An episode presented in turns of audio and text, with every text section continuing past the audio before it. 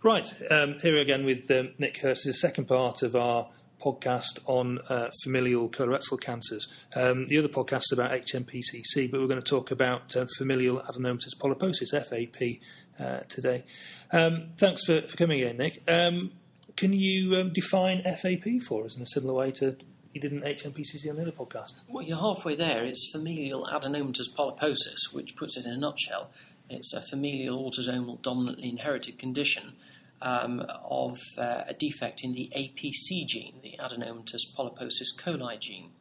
Uh, this results in uh, an almost inevitable progression to colorectal cancer within the lifetime of the individual, and the phenotype is characterized by the advent of hundreds, if not thousands, of uh, colorectal polyps starting at around the age of puberty.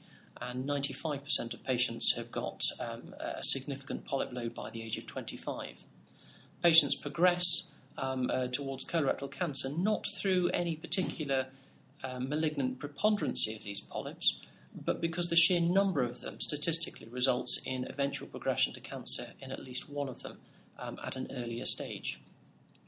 The polyps themselves are uh, otherwise histologically normal and are indistinguishable from wild type polyps um, on histological specimens patients tend to um, uh, be identified because they fall within a family group, but up to a third of patients with um, a proven FAP have got no preceding family history, suggesting that either a new mutation is at fault or potentially the, uh, uh, the family tree is not quite as robust as they thought. Right, so just because you haven't got a family with FAP doesn't mean you haven't got it yourself. Well, someone's got to be first, and indeed non paternity also creeps into the issues here on occasions. Uh, however, um, it is known that this is a fairly uh, frequently mutated uh, genetic aberration, um, and indeed, an APC gene um, mutation can be identified in up to 85% of wild type cancers, suggesting it's a very early change within the genetic makeup that mm. causes cancer. Mm. So, non paternity, what a, what a delicate way of putting it. Um, how common is FAP? Well, FAP in its truest sense affects between 1 in 10,000 and 1 in 15,000 live births with an equal um, uh, male to female uh, sex distribution, uh, given it's autosomal. Mm.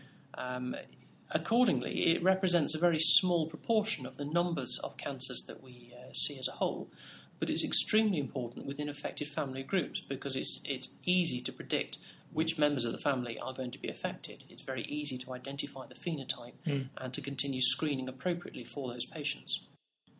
Okay, Nick, so you, are talking about the, the phenotype, and there have been hundreds, thousands of polyps, but there are um, some features outside the colon uh, that you see often in FAP. Could you tell us a bit about those? Well, indeed, some patients come via slightly odd routes. For example, they can come via ophthalmologists with congenital hypertrophic pigmented retinal epithelium, or CHRPs. Unilaterals do occur in, in um, the general population, but bilateral CHRPs are pathognomonic of uh, FAP. Um, other features, such as uh, osteochondromas, particularly of the jaw and uh, of the, uh, the vertex of the, the, the skull, um, are sometimes picked up in other areas. Um, uh, rotated and impacted wisdom teeth, particularly with fusion of roots, are sometimes picked up by dentists in mm-hmm. patients with FAP and its attenuated forms. But there are also other extracolonic um, uh, conditions, such as desmoid tumours, which are dense fibrotic contractions either within the abdominal wall, in the subcutaneous tissues, or indeed even in the mesentery, mm. that can be important, particularly following surgical insult. Mm. Okay, and then the, also the things in the stomach and the duodenum as well, aren't there? Well, certainly within the upper GI tract, we see a lot of fundic gland polyps, which are markers uh, in the same way that chirpies are markers of FAP but they're not important clinically. Uh, they don't progress to, uh, to malignancy. Duodenal polyps, on the other hand, are much more important, and again, ampullary tumours are uh, much more common in FAP than in uh, the general population. Yeah, and the important thing to note, isn't it, is that after uh, colon cancer, the common cause of death in people with FAP is either desmoid or um, a duodenal tumour. Is that right? Very much so. In patients who've been identified as uh, having the FAP genotype, um, uh, deaths from colorectal cancer are actually in the minority, and most patients will eventually succumb to extracolonic disease. Okay. Now, so um, let's let's talk a bit about surveillance. We know that someone has uh, an APC mutation; they have FAP. How are we going to survey these patients? We tend to start um, uh, surveillance from uh, puberty within paediatric um, uh, gastrointestinal units and uh, colonoscopies are mandatory from about the age of 11 or 12 onwards. Most of those patients will have no polyps or indeed very few, and these can usually be dealt with um, as you would with any other polyp identified at a, a scope.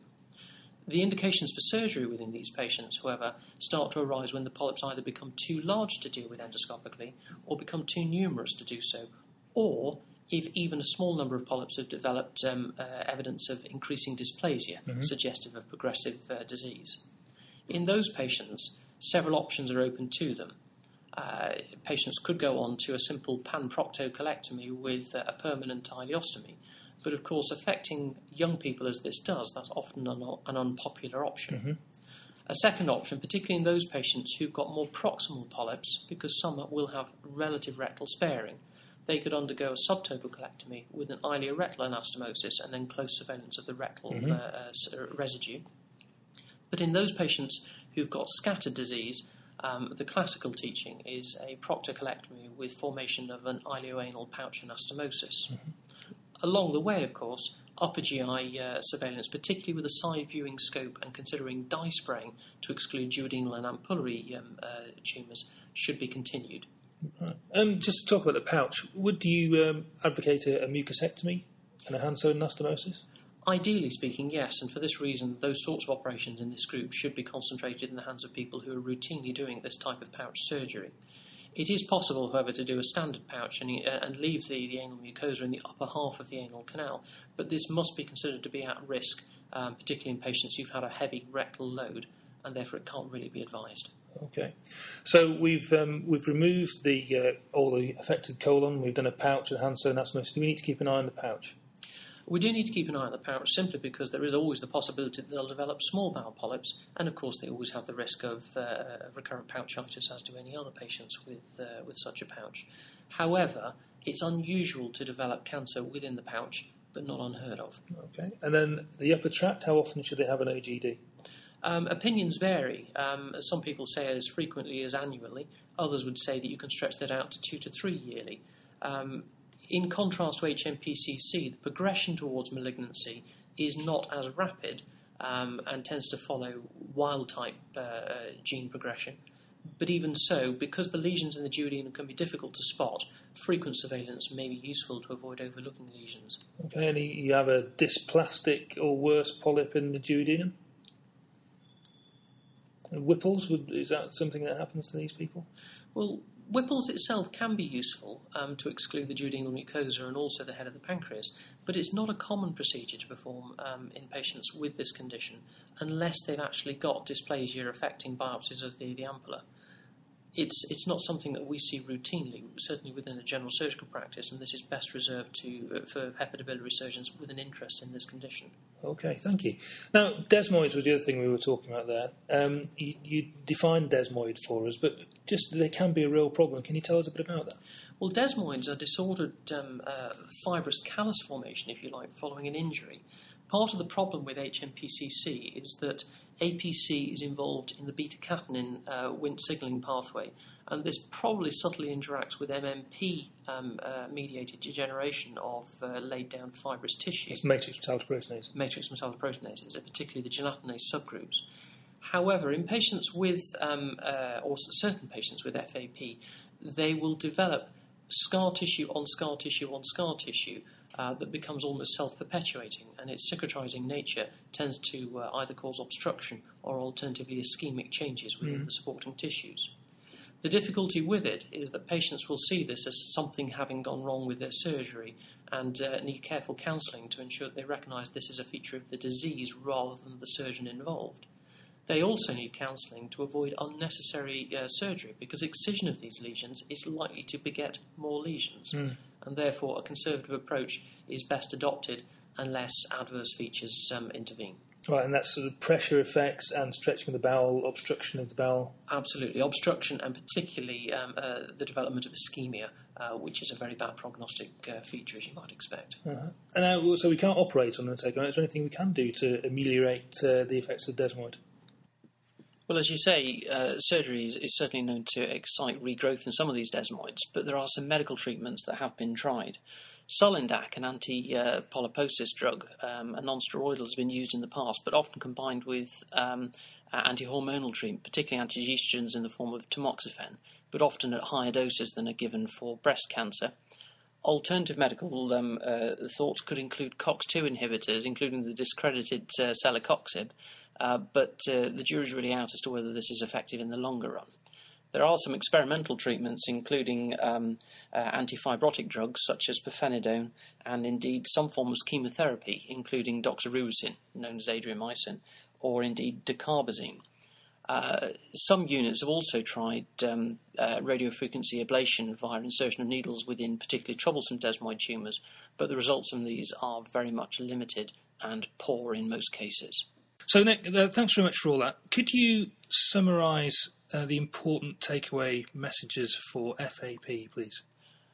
It's rare, um, so don't get uh, too hung up about it, although it's one of those things we're all expected to know everything about.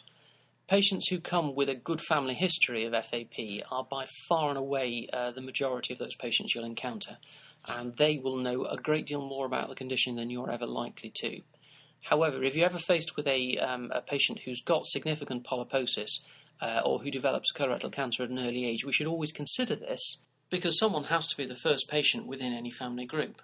We know that up to a third of these patients has got no preceding family history, which suggests that they're either a new mutation or they're the proud owner of a dead milkman.